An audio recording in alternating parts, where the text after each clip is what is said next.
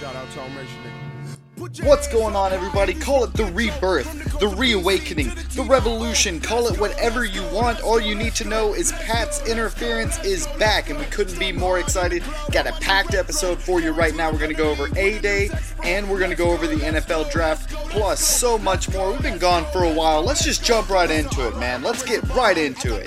This is Pat's Interference.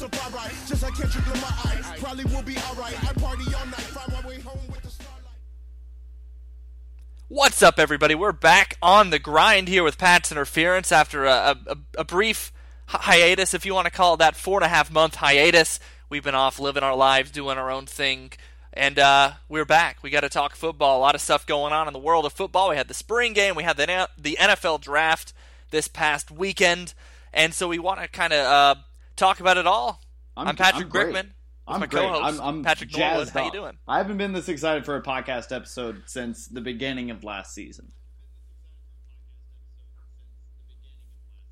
Well, that's good. Me too. Yeah, I got really pumped as soon as we said we were doing this today because we've both been pretty busy, but especially you last week. I know we wanted to kind of have some here before the spring game and work Trump's podcast half the time, all the time if it sure. If we're being good, man, good. Responsible. Just, so you know how's things been going? High Point's good. We're living the life, trying to get through the semester. Student athletes are starting to graduate and move on to their lives, may it be in sports or not in sports. But we're just making it, man. Got a dog I'm taking care of. She's sitting right here. She's loving it so far. She did get a dog. I just started yelling the intro a minute ago.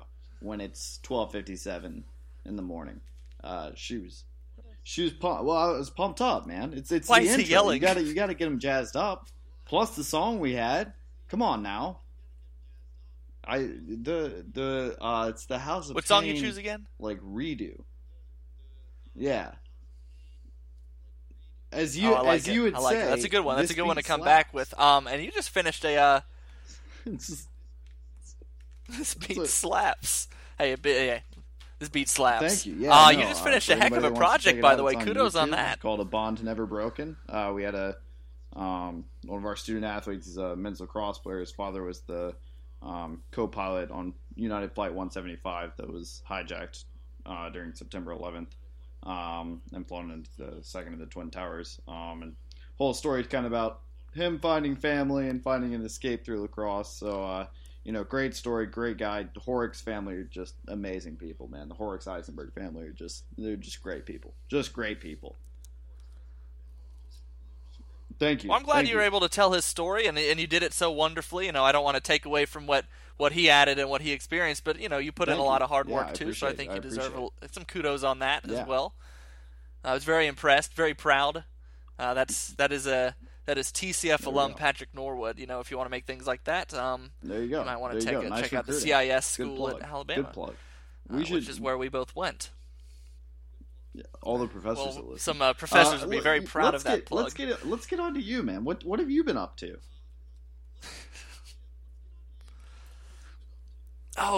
Still doing still working at the TV station. So a lot of sure. A lot of high school baseball, high school softball.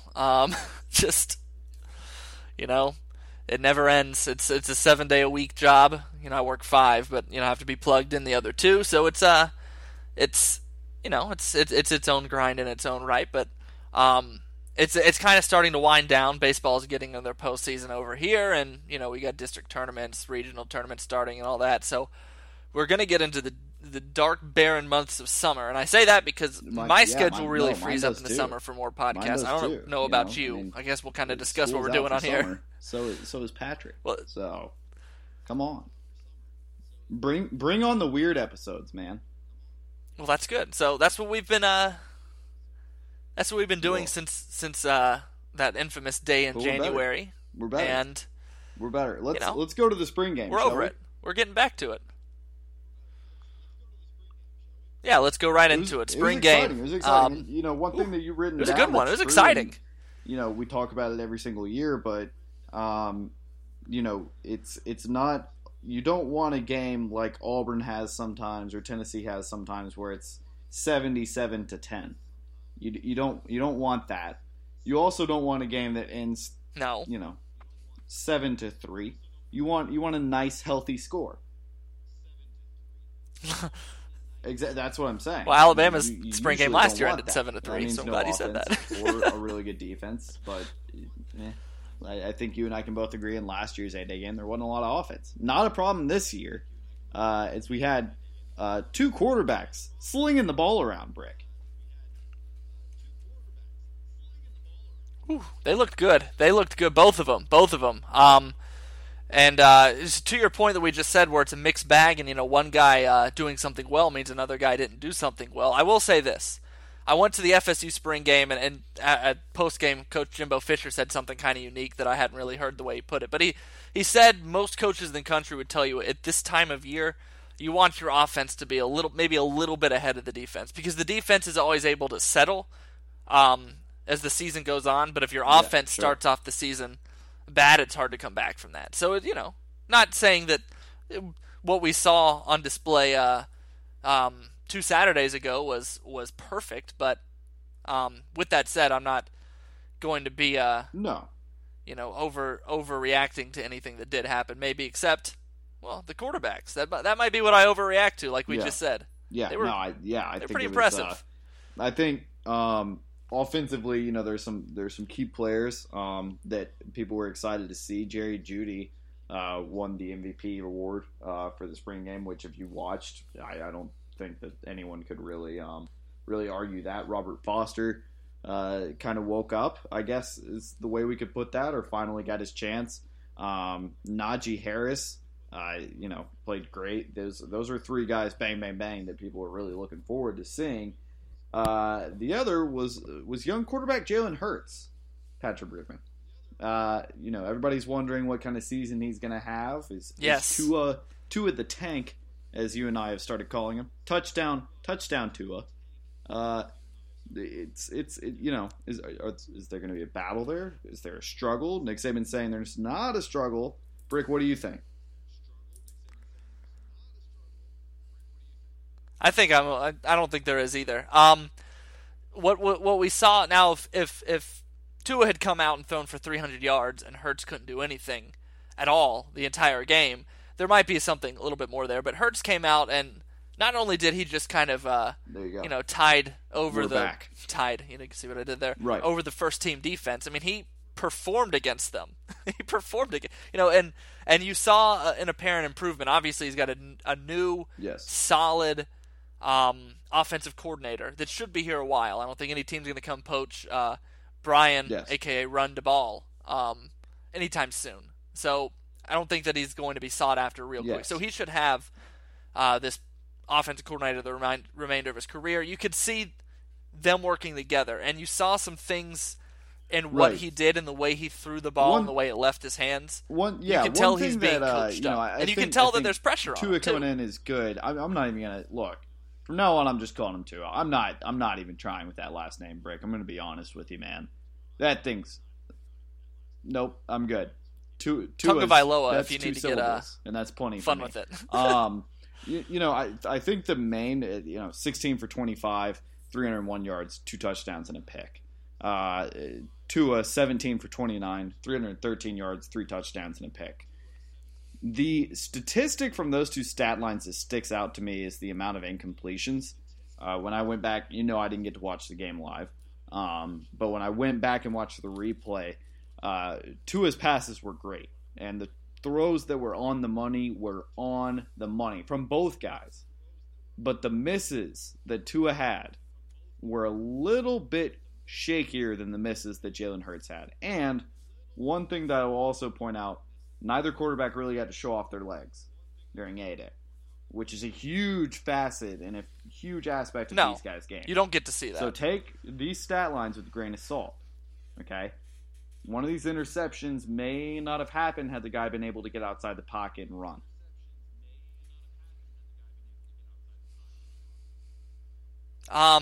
Hurts' interception came on a ball where the tight end, it wasn't a perfectly placed ball, but also the tight end needed to be in his route and looking up. A lot of people thought that wasn't as much his fault as it was on the receiver, and I want to say Nick Saban said as much.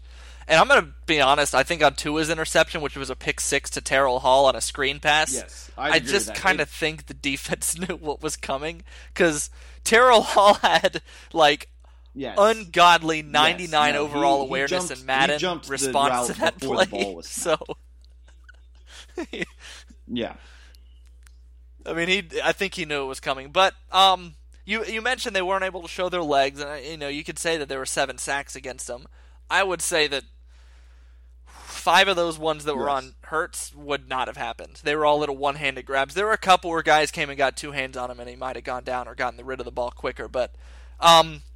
You know, the big thing that I saw from Hurts was just he knew where he needed to be with the ball. I mean, a big thing was his deep ball looked great. He wasn't doing that silly little hop step he used to do all last year where he'd hop into it and throw it. He just slung the ball. And I think what we saw, I think what I'm so excited about by watching that is I think it was a testament to how good our receiving core can be when they're getting the ball, when they're supposed to be getting the ball. Yeah, let's move into that receiving core. Like I talked about, Jerry Jeudy winning the MVP award, 5 catches for 134 yards and 2 touchdowns. Brick, Cade can fly. He looked really good, and he's shifty, and he's quick, and he's got good size. He was a 5-star for a reason, and I think he could be the next in line to that kind of Julio to Amari progression we've had of receivers. Yeah, to Jerry Jeudy. But Ridley's still on the team, and he looked. You know, Ridley's a. He's like 4 an Amari catches Cooper. For 102 and a touchdown as well. And he's a route runner. He's gonna have to. Somebody's gonna have to get him the ball because he's gonna get open. You know, and that's the kind of player he is. Robert Foster, 2 catches for 115 and a touchdown. However, it's just 2 catches. Should we really be that excited? Well, one of them was a 70-yard play where he, you know, Trevon Diggs was getting burned all day. He burned Trevon Diggs, and we'll talk about the secondary here in a couple minutes. But you know, I think there's the skill positions. Right now at Alabama are as good as they have been at any point. You know, they're right up there with other times where we've had great skill position players. Yes. And the quarterback is more dynamic than we'll ever see. You know, this is when Hurts gets to run the ball and gets to play his game. If he can fully develop as a passer, it's, you know, it's one of those unstoppable type players in the country. It's one of those players that you just have to hope to contain. If he reaches that potential, which, you know, we saw last year, you could stop him by forcing him to throw the ball. If he can get rid of that wrinkle, if he can be coached up by Brian Daboll and everybody else on the roster, and, you know, he was 18 last year. Yes. Now he's 19. That's still not very old. No. So, it's very exciting. And I would have been more downtrodden had he come out and really played flat. Yes. One more thing I want to mention, because you asked if I thought it was a competition. Or, you know, controversy, if you will. I think that's the words that were used. Sure. Coach Saban said no, it's not. He said there's a competition. There's always competition, every position, always competition. You want that. I mean, they compete against each other. Tua and Mac Jones are competing against each other for the number 2 spot.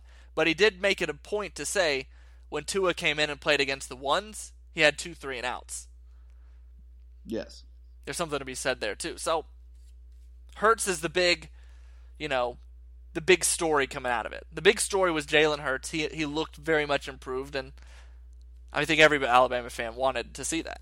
Yes. The other thing that we've got to talk about as far before we move to the defensive side of the ball, the highly anticipated Najee Harris, not disappointing. Ooh, no. Ooh, he looked the part, didn't he? Seeing that 22 sent chills down my spine. Not going to lie. He looked, you know, people always make the joke that we breed them, you know, and they just come out of a factory or something. He looks that part. Yes, he does.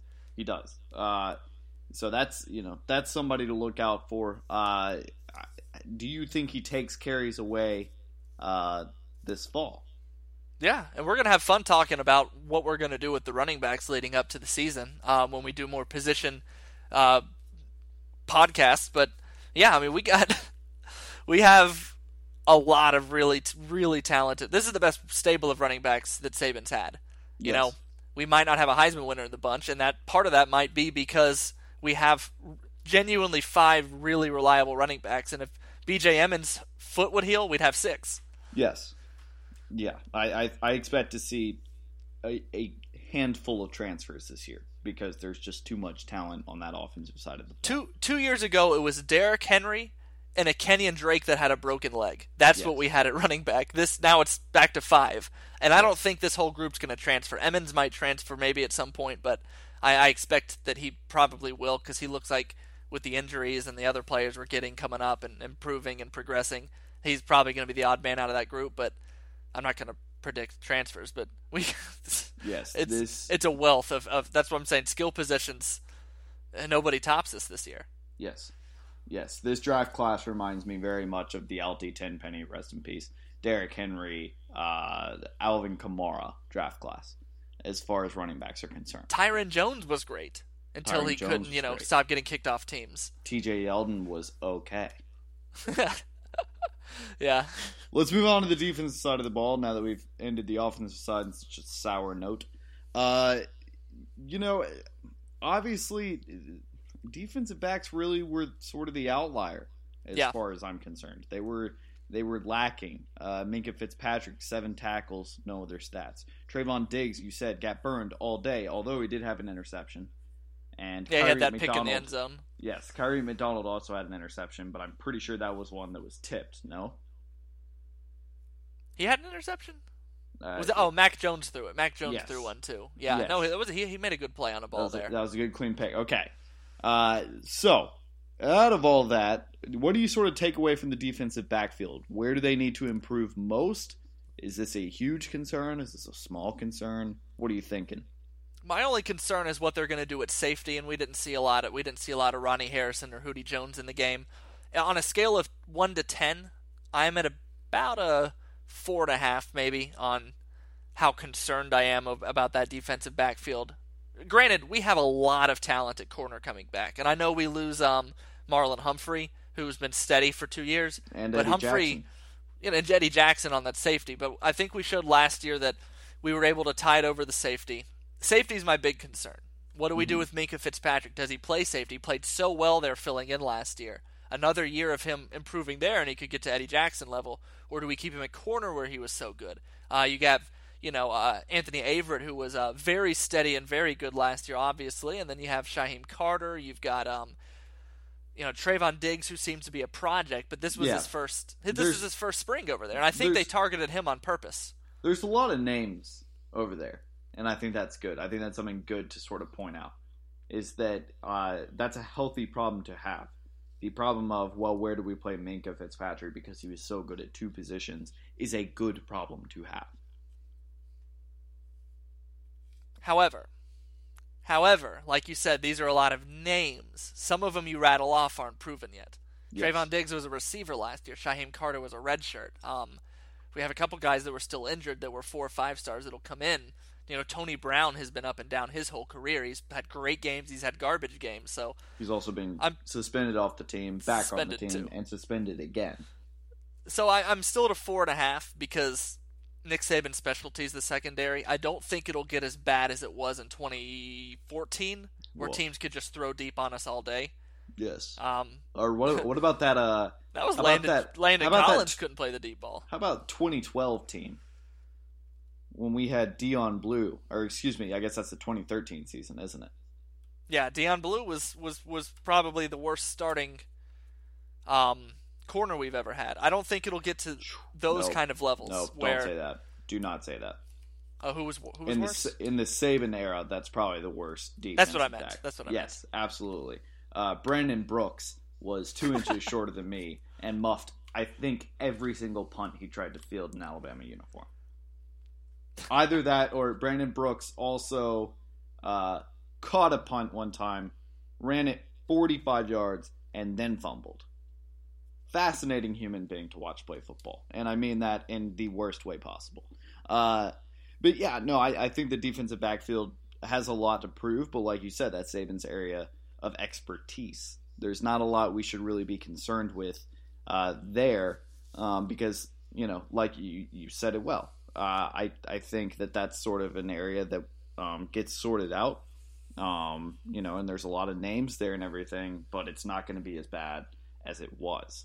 Linebackers, some names, Rashaan Evans, obviously, Christian Miller is a guy that really stuck out to me, as well as Keith Holcomb, obviously. Keith Holcomb with 10 tackles and 2 sacks. But Christian Miller looks like a man on fire out there. Really liked what I saw for him. Really liked what I saw from Terrell Hall as well. What did you see from my linebacking core?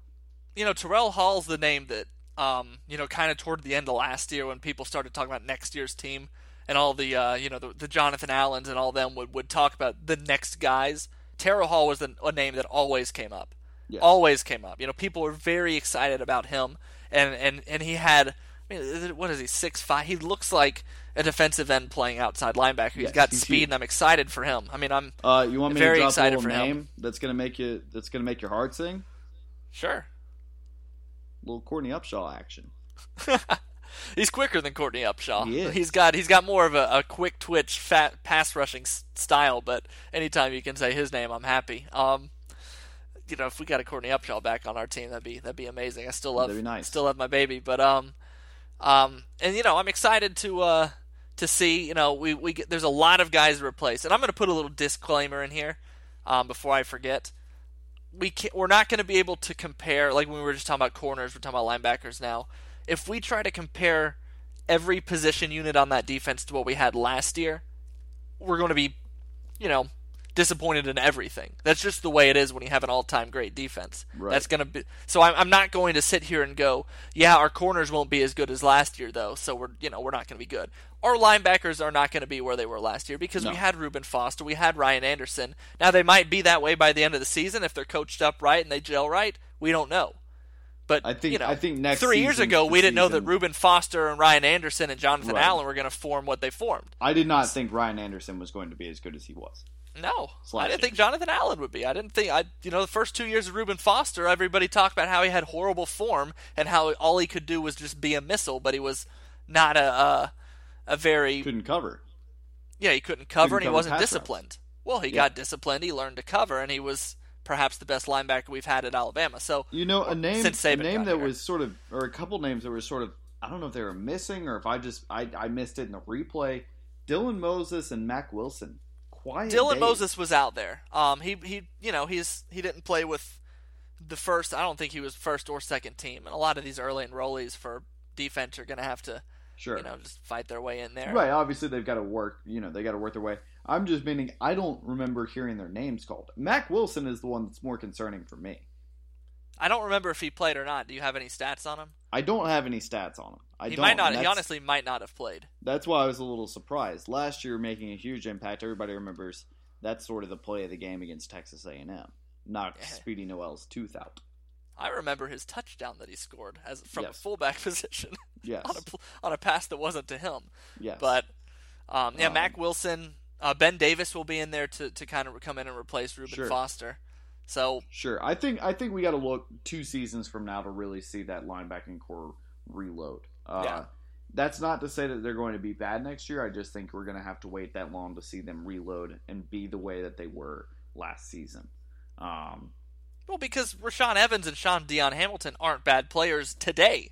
Yes. Now today, Sean Dion Hamilton and Ryan Anderson are not Reuben Foster and Ryan Anderson. They might be by the end of next season, or by the beginning of the season once they go through fall camp. Right. But I can tell you that every other SEC team save LSU this year would take our linebackers over what they've got this year. Yes.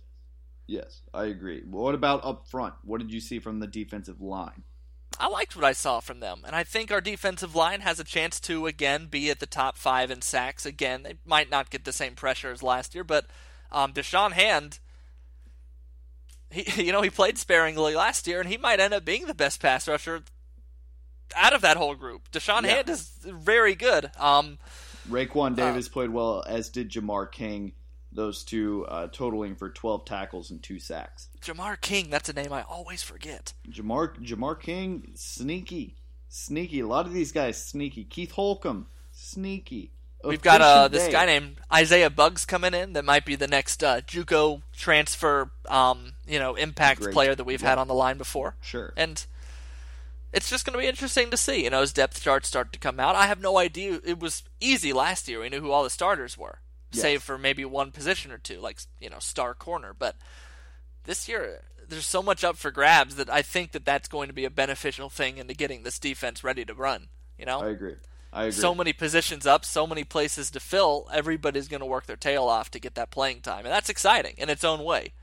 Sure, it stinks to lose as many guys, the 10 that we lost at the draft, and even more that went undrafted. But at the same time, it's, you know, there's a lot to be excited about, because it's what happens when you have the number one recruiting class, however many years in a row. Yeah. So let's kind of put a bow on this section before we move into the draft.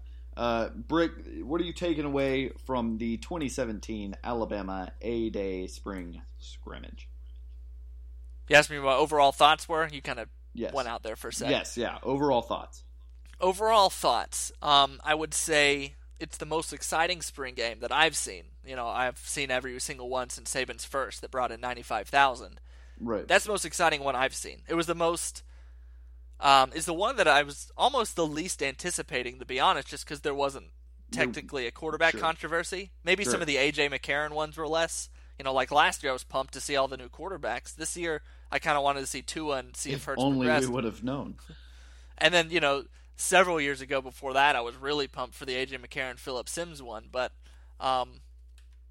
this was exciting. This was a breath of fresh air to see that spring game.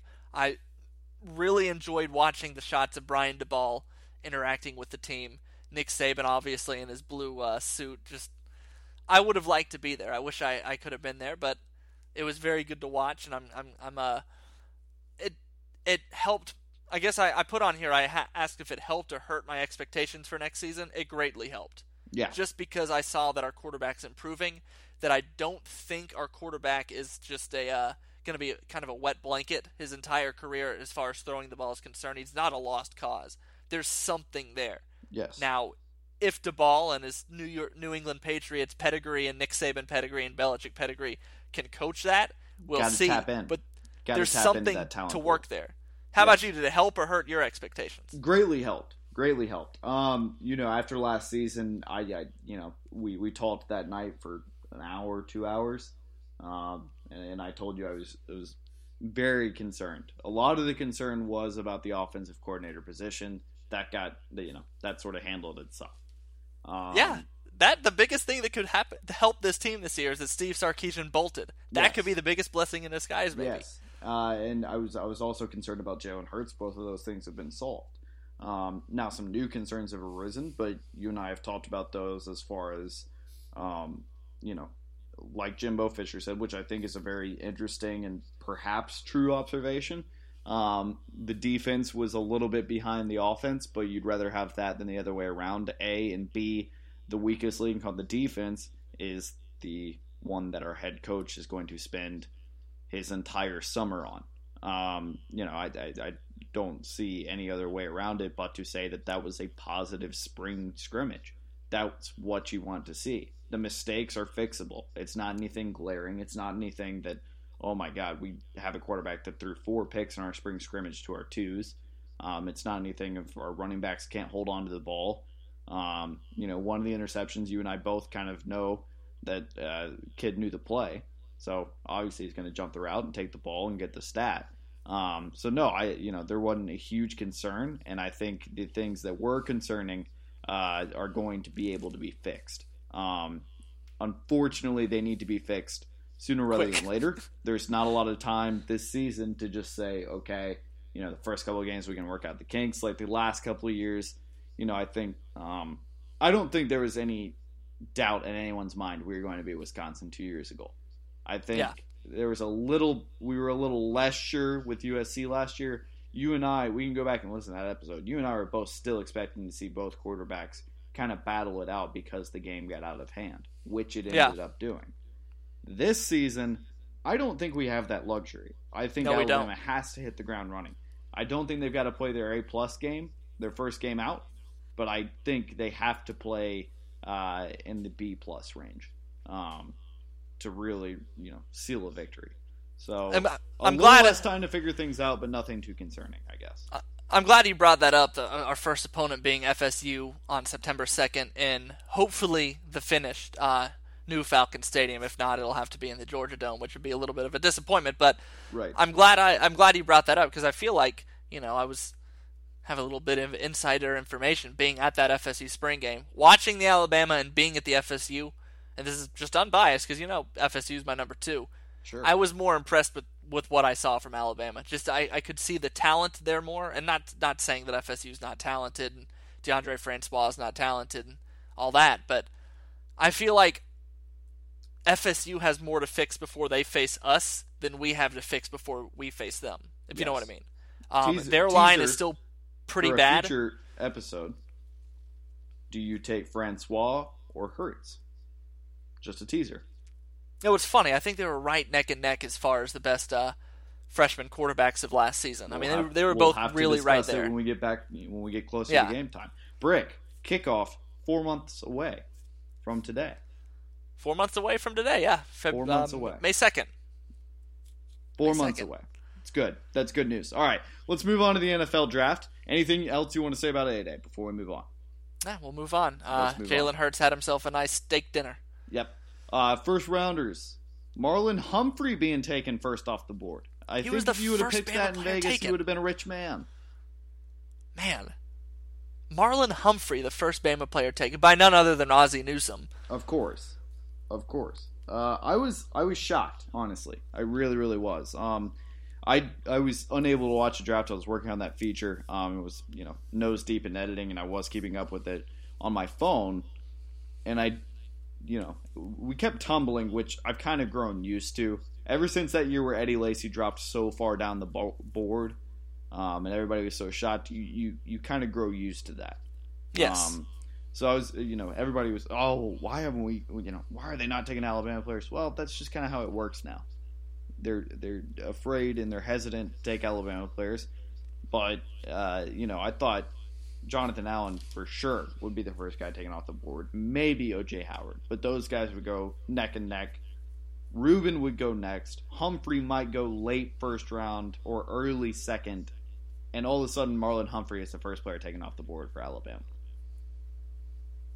Here's why I think this happens. You can still hear me? Yes. All right, so here's why I think this happens. I can go back to Courtney Upshaw being, a first rounder and then falling to the second. You can do that with a lot of players. We had the same discussion last year with A'Shawn Robinson, Reggie Ragland, both falling. Someone else that I'm not remembering right now. But this happens every year, and I think the reason this happens is because once you leave the season, it's pretty evident to teams who the best players were that year, right? Miles Garrett, Jonathan Allen won. Best defensive player. I mean, you had O.J. Howard, obviously very talented. You had Reuben Foster being, the best linebacker award. And it's clear who the best players are, Deshaun yeah. Watson. And then you get to draft time, and you play the last game that, second Monday of January. Right. And then you get into this long stretch, this 4 month stretch where no football happens except the combine. And then everybody forgets the season, and the only thing that's fresh on people's mind is the combine. Then teams get it in their head. They want the next, big, explosive, new age football come onto the scene. Nobody saw this coming. Jason Pierre-Paul type guy, from the, the Hassan Reddick from Temple, this guy with the measurables and he's this combine warrior. And then people just kind of move away from the tape. Not saying that combine isn't an important part and something that's very useful, right. But I think you use the combine to split hairs. I don't think you should use the combine to move as a guys like Hassan Reddick ahead of Reuben Foster.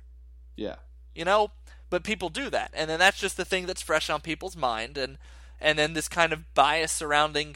I don't want to call it bias because I don't want to say I don't want to come up here and be an Alabama fan and say y'all treat us unfair, but. There is this hesitancy to draft what looks like what you're going to get at an Alabama player, no matter how great that might be, or a guy like John Ross at Washington, who was good, but let's be honest, the reason he got drafted 9th overall is because he broke the combine record for 40. Yes. But ask Dry Archer how well he's doing in the NFL. Darius Hayward-Bay, how was his career? Fire so names. I think that's why that happens. I think that's why Reggie Ragland and Jaron Reed, that was the name I forgot, and A'Shaun Robinson, fall to the second round. Yes. Or Jonathan Allen, who coming into the draft was spoken of almost as highly as Miles Garrett, and people were saying that he might pass Miles Garrett just because he had a higher work ethic, falling down to 17 because somebody made up a shoulder issue and decided he's not that good. Or because his combine Reuben wasn't Foster as good. He failed a drug test. Well, yes, technically he failed a drug test. It's a diluted sample, but yes, he failed a drug test. Yeah. Now there's more red flags with that, because if he gets caught actually failing a drug test, boom, that's half your season gone, and that's something to actually. And I understand that, Brick, but do you know what a diluted sample is? Like it had too much water, maybe. It's splitting hairs. It's just. I don't know. It can be one of a lot of things. It could be a lot of things, and we don't know the full story, and we probably never will. But I think a lot of those things get kind of blown out of proportion, as far as drug testing is concerned. Now, obviously, if a guy's shooting up with HGH or steroids, and that's very evident in the drug tests, that's a red flag. If a guy has a diluted sample, come on. Excited for all the guys. I think they're all going to have fruitful careers. I think out of that group, Jonathan Allen is obviously the one that's going to be in the league, in my opinion, the longest and have the most successful career, if I'm being 100% transparent. I do too. He just went to a playoff team. I do not think O.J. Howard is going to last in the NFL, period. I don't know how his draft stock got so high. It still fascinates me to this day. I'm that way with Cam Robinson. The hype that he got. Cam Robinson is a very similar case. This time last year, we were talking about how he was suspended. Remember that mess? That's true, yeah. I mean, it's just... Anyway. So that was the first round. Some other players taken off the board. Obviously, Eddie Jackson gets taken last for Alabama, going to the Chicago Bears. Can't wait to see what he can do coming off that broken leg. Hope he can. Was he really the last player we had drafting? I want to say he was a third rounder. Yes, our last player was in the third round, wasn't it? Really? No. We had Ardarius Stewart was taken, and so was there was another. Give me a second. But I know. Let's see. Tim Williams and Ardarius Stewart went off consecutively in the third round. Got it. Yes. I didn't watch much of the draft. I used to love watching it, but now it's kind of become a thing I follow on Twitter for many pageant. For many reasons. Yeah, I can't stand it. Yeah, I think that no, actually Eddie Jackson was last. I'm sorry. I was right at the first. Man, that's crazy. Yeah. Tim Williams going to the Baltimore Ravens. Ardarius Stewart going to the New York Jets. So we had represented here, we've got, the Buccaneers, the Jets, the Giants, two go to the Ravens, one goes to the Bears. Let's see, what else? The Jaguars, Cam Robinson going to the Jaguars, two guys going to the Redskins. So it's a good, healthy litter. There's a lot of players on a lot of different teams. Reuben Foster going to the 49ers, I think that's going to be a huge fit. I was so salty when the Dolphins passed on him. Charles Harris from Missouri is a good player, but he was right there, and linebacker's their biggest position of need. And San Francisco also needs linebackers. They do. I think that's a huge get for them. So overall, I think it's a good draft. I hate making too much out of the draft. Honestly, this time of year is when everybody overhypes college football news. We want it so bad. It's about to be the summertime where we get the Fulmer Cup and all that, and that'll be fun. It's these two things, spring day and the draft, get overhyped more than anything in college football. You're right about that.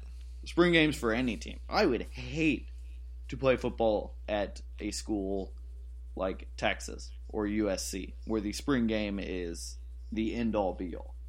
USC a little bit less. Texas, it's make or break your career there. How much you want to bet Texas is still ranked in the top 25 to start the season? Oh, I guarantee you they will be. People are putting Auburn in the top 10 right now, Brick.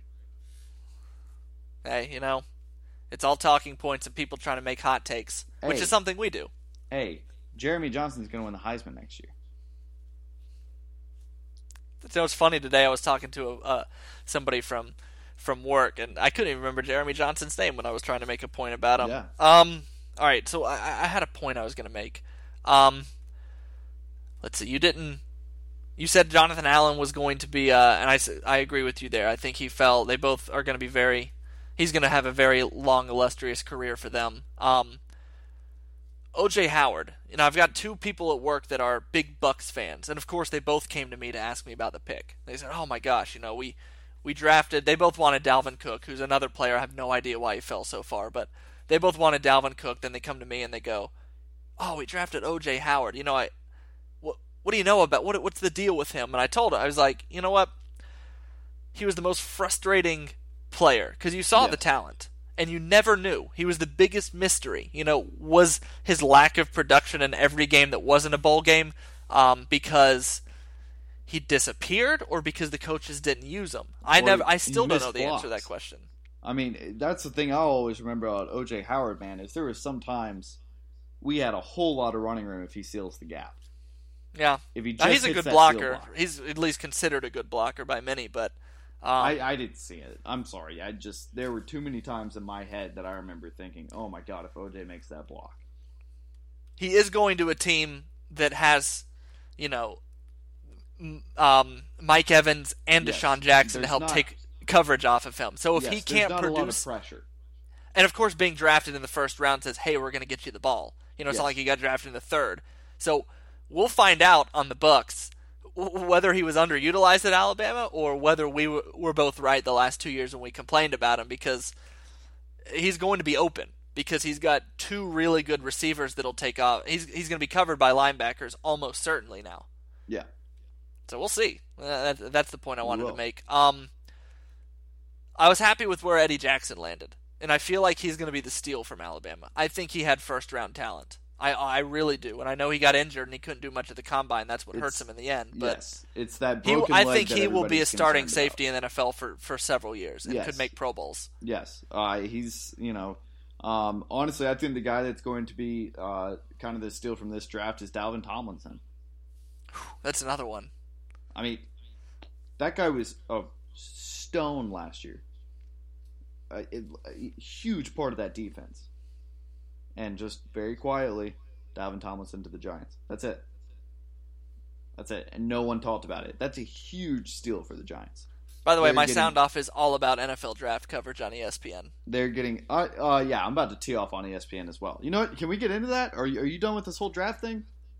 Yeah, we're done. We're done with all of our topics. That was our last topic, was what was the sleeper pick we had. Then we've already talked about kind of how we're both freed up to do more podcasts. We can go right into our sound offs now. May I? Go ahead. First on the tee, Patrick Norwood playing with the ball of ESPN. Let me tee off right quick. All the layoffs and everything, obviously terrible. Guys like Edward are getting let go, and we still have Stephen A. Smith and the Sports Center anchors. My God, I don't even know their names anymore. I feel like I wake up every day and there's a new guy or girl on there. Bless their hearts, trying their best. I mute the TV.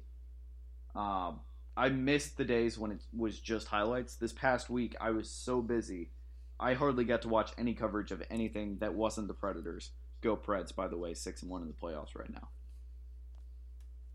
It infuriates me that ESPN is not taking heed to the advice of their listeners, which is, give us more highlights. We need more highlights. We want to see what's going on in sports. Give me facts. Don't give me 2 or 3 people yelling at each other for 45 minutes and then run 15 minutes of the same 4 commercials over and over and over again. Pounding me over the head with your Vegas lines. Pounding me over the head with your fantasy football, your fantasy baseball, your fantasy whatever. I'm sick of it. Instead of listening to their listeners and putting more shows on that break down highlights, you know, analysis, trade talks, It's all hot takes. That's it. That's all ESPN is anymore. It's just analysis, or not analysis shows, but just hot take shows, argument shows. And they just put all their eggs in that basket. And I get, listen, I'll watch PTI till the sun goes down. I love watching Wilbon and Kornheiser, you know, bust each other up and down. But they also say good stuff. They don't attack somebody. Well, you grew up here, so of course you're going to root for them. It's not that. And I'm so sick of watching that television. I honestly can't tell you the last time I turned on ESPN just to watch SportsCenter. I would rather watch Netflix. I would rather watch, you know, anything else, honestly. NBC Sports I've started tuning into way more than I have ESPN. And there's no end in sight for them ruining their own network. Ruining it. What they've forgotten is what they've been driving is exactly what you said. Personality based and not substance based format. It's all personality driven, yes. And it's all very well put. Yep. It's they think what people want. And rumor, personality-based rumor argument shows, like you said. What they forgot is you can have that. They think people are going to go, and the reason they'll never fire Stephen A. Smith is because they know his notoriety. Everybody knows his name. My mom, who does not ever watch ESPN or doesn't care about sports, knows Stephen A. Smith's name, and that's the reason they won't fire him. And they're smart for that. You know, he brings, you know, attention to their brand, but what they're missing is they can still have people tune in for personalities and still get substance. You know, people used to tune in to watch SportsCenter because Dan Patrick and Keith Olbermann were going to be the best at giving you that stuff, you know? Yes. They were the best at doing that. Here's what happened last night in sports. Here's why it's important. And they had personality. And, you know, and they could still come in there and they could still be, you know, bring you the news. SportsCenter used to be a sacred thing. And it very recently in the last couple of years got messed up slowly over time, and now they've got this SC6 show, which I have not watched because I'm not watching SportsCenter at 6, but I've never heard a single good thing about it. And I've been watching the way they advertise it. I've seen the way they advertised it a couple times over the draft this weekend, and it was just it's Jamel Hill and Michael Smith, I think his name is. Yes. And all it is just Jamel. It's just this little 20-second little monologue that Jamel Hill has on Russell Westbrook being a real G. What am I getting from that conversation? He's a real G. What does that mean? You know, I get the audience they're trying to bring in. They're trying to bring in this young, hip, uses Twitter audience, but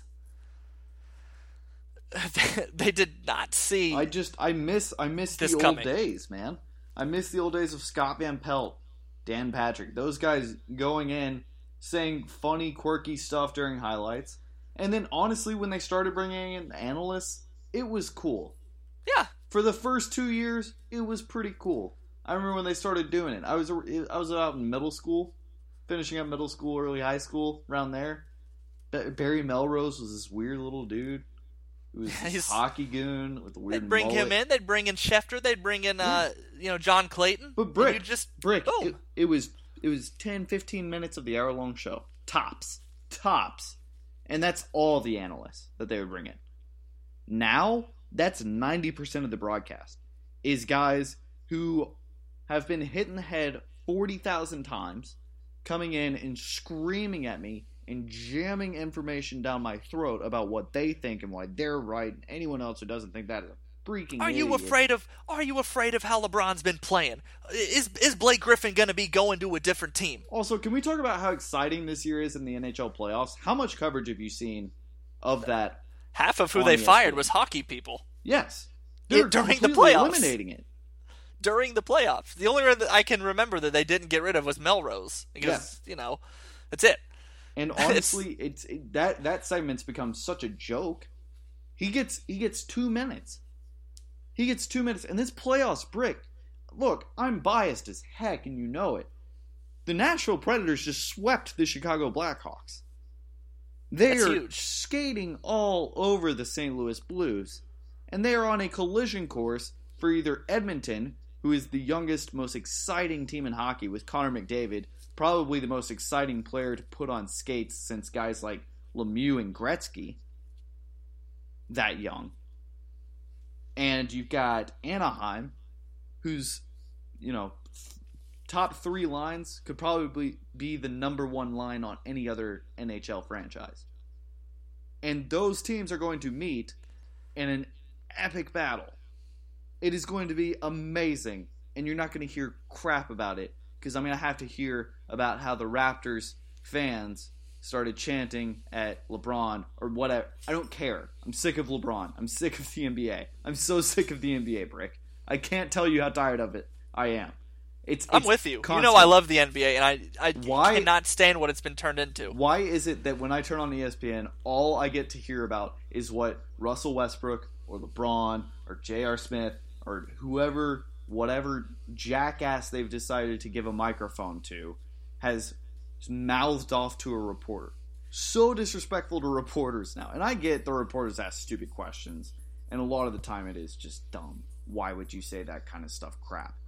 Russell Westbrook freaked out the other night over a legitimate question and yelled next question until everybody was just petrified of asking him anything.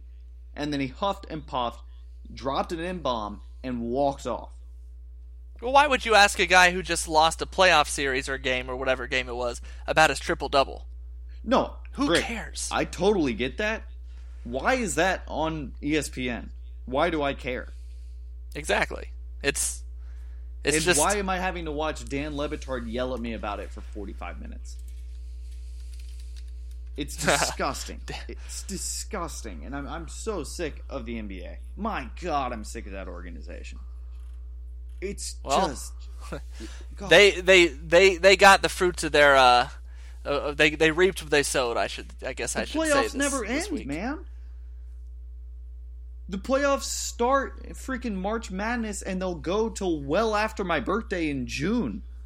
Yeah, they'll go. The finals will be done mid-June, and then as soon as you do that, we're right back to football and NFL. Well, and no, then it's just about Tom Brady. No. Don't even go there, because then it'll be the Stanley Cup Finals, and you know what I gotta watch at night? The freaking Summer League basketball highlights. That happened last year.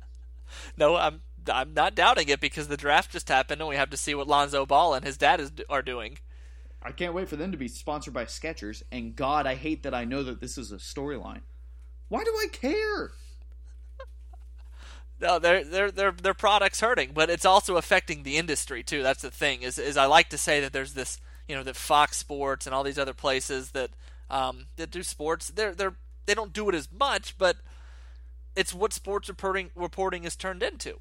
Yes. Because I feel like they think that anybody can see a highlight now on their phone, right? You log on Twitter, you see the highlight, and nobody cares about highlight shows. People respond and give retweets and likes and angry emojis and all that, you know, to a story about, you know, will Durant leave Oakland, Golden State after he gets his ring? They'll get 200,000 responses to that. Yes. And that's what they care about. Well, and that's what they think is building the brand. And then all of a sudden, hey, nobody's watching our channel anymore. Oh, yeah, that's how we make money. Yes. Well, I'm going to go off on their coverage of the NFL draft, if you don't mind. No, go ahead. Can I say one last thing? Yeah, please. You want to know the status of ESPN? I'm probably not supposed to tell this story, but honestly, I'm so heated about it, I'm going to. And I had forgotten about it, and I kind of buried it. And I had just started at High Point when this happened. This feature that I just released about this kid. Story's incredible, Brick. I mean, the kid is twice the man you and I will ever be. Period. Yeah. You know, toughness isn't measured in how much you can bench press. It's just not. It's not measured in how many concussions you can take playing lacrosse, which I've learned this season is apparently a lot. Lacrosse is fun, by the way. I still don't know how it works, but it's fun. ESPN was supposed to do a story about this kid. And September 3rd, I remember because it was right around the time that Alabama was starting to play. I was very new at High Point. You remember that was my first month. Yeah, it was your first I was pretty much week there. I was trying to get my ducks in a row. my boss calls me. He's like, hey, you're going to have to take a trip to New York with Mick and his mom to do the run, and you can see the story to find out why I went. Here's why. ESPN's guy, whoever it was that was going to do a feature, called High Point after they had set it up. They had had conversations with the family, everything, and said, you know what? We've just got a little bit too much 9/11 stories going on right now. We're going to have to drop you guys. Sorry. Hangs up. Ugh. Yuck. That's not journalism. Sorry. Go ahead. The draft. No, that's good. That's pretty rough right there. After they'd set it up. They couldn't even send somebody to just go do the interviews and, hold on to it for a while. Or... go get B-roll, man. I'll shoot the interviews for you guys. Yuck. Just send me the questions. I'll field produce the whole dang thing. Nope, couldn't do it. And, of course, the family, is excited that they're going to be featured on ESPN. And then just to be told we have too much of what you're going through right now. Yeah. We have too much of you. Of your story that doesn't deserve, because we have too much and it's all trumps this. Anyway... that's rough. I feel bad for him, but I'm glad you got to do it. Anyway, it's going to pale in comparison to you. You should have let me go first. But the NFL draft, and I won't spend too much time because we have ripped them a new one tonight, and, it's the way it is. But, I watched their coverage. And first of all, it gets way behind what's actually happening. And that's why I said, one of the reasons I said I'm following it on Twitter, because they'll, you'll be on the 17th pick in real life, and ESPN will still be on the 13th pick. And it gets worse as it goes on. The gap gets bigger and bigger. And a lot of people used to say, well, Twitter tips the picks. No, it shouldn't be that way. It shouldn't be that way, because you can just do the picks in real time. You don't have to spend 20 minutes talking about the Bears trading up for Trubisky. You have all the time after the draft to do that. And I know that it's happening in real time and you have to dissect it and do it all. And then on day 2 and 3, it starts to get even worse, because they kind of start to catch up a little bit to the picks and things go a little bit quicker. But here's what gets me every time. So you're watching, and I'm a Dolphins fan. And so, blah, blah, blah, blah, blah. We're in the 4th round. Dolphins pick so-and-so out of so-and-so. And I'm like, all right, cool. They're going to talk about my pick real quick. I don't know much about this guy. They're going to tell me about him. So I'm waiting. They're like, all right. They're getting up to him. They're about 4 picks behind. Okay, the next guy. Oop, all of a sudden, breaking news. Hold up, everybody. Nathan Peterman, the quarterback from Pittsburgh, just got picked. So now we're going to drop all the other players that we were leading up to. Nathan Peterman, everybody, a quarterback just got picked. We have to dissect this real quick. A 4th round quarterback just came off the board. Mel, what do you think of this guy? Oh, McShay. Oh, his measurables are great. I didn't like his decision making. Kuiper. Oh, this guy has been he's been the bane to my existence since he first could walk. He's awful. Cool. I'm glad I just spent 15 minutes waiting on you to dissect a pick, but now we're going to spend 10 minutes on Nathan Peterman. Yeah. That you've already been behind all weekend. Fine, I'm just going to stay on Twitter. Yeah. It's bad.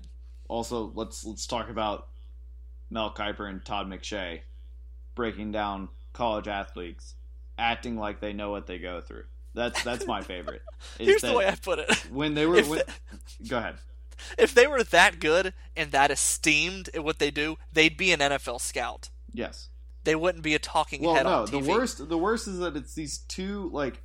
and I hate to quote it. It's I forgot who tweeted it, but some college athlete one time tweeted, they tweeted an article. ESPN tweeted this article like, "Oh, why this guy's overrated." And it was another sort of like, "Well, he's been in trouble. He's got a terrible attitude and stuff." And the guy tweeted where Todd McShay went to high school, and where he went to high school, and he was like, "Look at the two areas that we grew up in, and tell me why you think I came out the way that I did." And yet he's telling me about why I've got a bad attitude. That's awesome. And I'm like, you're right. And that's awesome. That's a problem the whole way around. ESPN and just all of sports journalism is like, these guys don't, it's not, they're not sitting there, like a lot of them aren't sitting there watching Sesame Street all day, Like they didn't have a great upbringing. They didn't learn manners. They didn't learn what's acceptable to say and do and an acceptable way to act, you know. But we're sitting here listening to Todd McShay just bust 18, 19, 20-year-olds up and down for their poor attitude.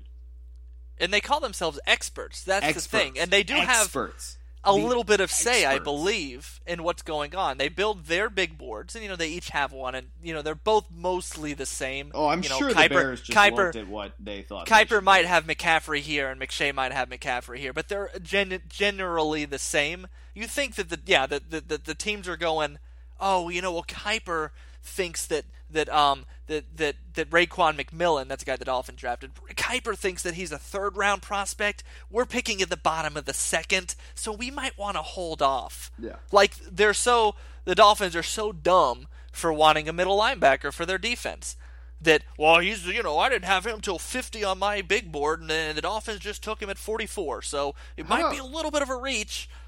How about Gruden's job during the draft was to just tee off on people? Every pick that was made, Gruden was just like, that's horrible. And that's weird, 'cause that's not like him. He's usually the uppity guy. He's usually the one that's lifting it up. You know that's a producer somewhere making that call? Yeah. But usually he was, I think this guy's great. And I always kind of liked him at being there because, you know, Kuiper would rip this guy a new one and you know, say that, you know, his hands, his hips, he doesn't use his hips. And then Kuiper will go, hey, you look at the film, and he had 8 picks his senior year. You know, I don't know. It's just the sad part about all that is I do think they do have some say. You know, they create hype leading up to the draft, and I think they do have some power over what happens. You know, I think that those two actually do have – it might not be as much as they think, but they do have some. And so at the same time, they're affecting, you know, 21-year-olds' lives. Yes. I mean, imagine coming out of college. But Brick, they're experts, man. They're experts. Some quote-unquote expert comes out and says you're not good and you didn't get your job at the Golf Channel at all. You know, you start from nothing because some expert in your field comes and says that you're garbage. Yep. No, dude, they're experts. They're geniuses. They're geniuses. That's why they completely... I gotta get off. I'm like, I can't watch them do this. Go back and look at their big board and then look at what happened in the draft and tell me they're experts. They are experts in the way that I am an expert in the German language. Meaning that I've studied it for a while, still don't know what I'm doing, but would like to make people think that I do. And that's the best analogy I'm going to make all night. So we better. And then the thing is, then they miss one, and then it never comes up again. It never comes up again because everybody forgets they move on to next season. But I'm looking. I just typed in and just some Mel Kiper stuff, and I had to type in his misses just to create an example of how he is not perfect on this at all. And the first one, just number 10 on their list, was that he had LaDainian Tomlinson at the 25th player in his class, and he's a Hall of Famer. He promised in 2010 to retire in 8 years if Jimmy Clausen wasn't a successful quarterback. Whoops. Yet nobody's going to remember that because they move on. Nobody cares that Kuiper was completely wrong about Jimmy Clausen being good or LaDainian Tomlinson not being good. Yep. Anyway. They're wasteful. But anyway, hey, that was a solid episode. Solid way to come back. That went a little bit longer than we thought it would. It did. You can find us on Facebook at Pat's Interference, P-A-T_S Interference, patsinterference.com. Go on Twitter, PI_podcast. We're going to get back to keeping up with those. Obviously, with this hiatus, there just hadn't been a lot to talk about. You can find us on SoundCloud, Amazon. Brick, how about old-fashioned snail mail? Did you know that? Did you know if you send a letter to 123 Pat's Interference Way in Panama City Beach, Florida? Oh, that's where we're located, everybody. You'll go ahead and you'll get yourself a nice little hooded fleece. And you can't promise these things. And a transcript of the most recent episode of Pat's Interference, signed by yours truly, the Patricks. It'll get to you. Please give 2 days to 200 years to get your fleece. Yes. No money back. Thanks so much for listening, everybody. Must pay shipping and handling. Patrick and I have always wanted to do this. We couldn't do it without you. So thank you so much for listening. We hope you've enjoyed it. I don't know. Pretty soon we'll be on the year 3. Pretty soon we'll be year 3. Year 3. We're getting old. We're getting old. In dog years, we're about to be able to drink. Shout out to all Nation.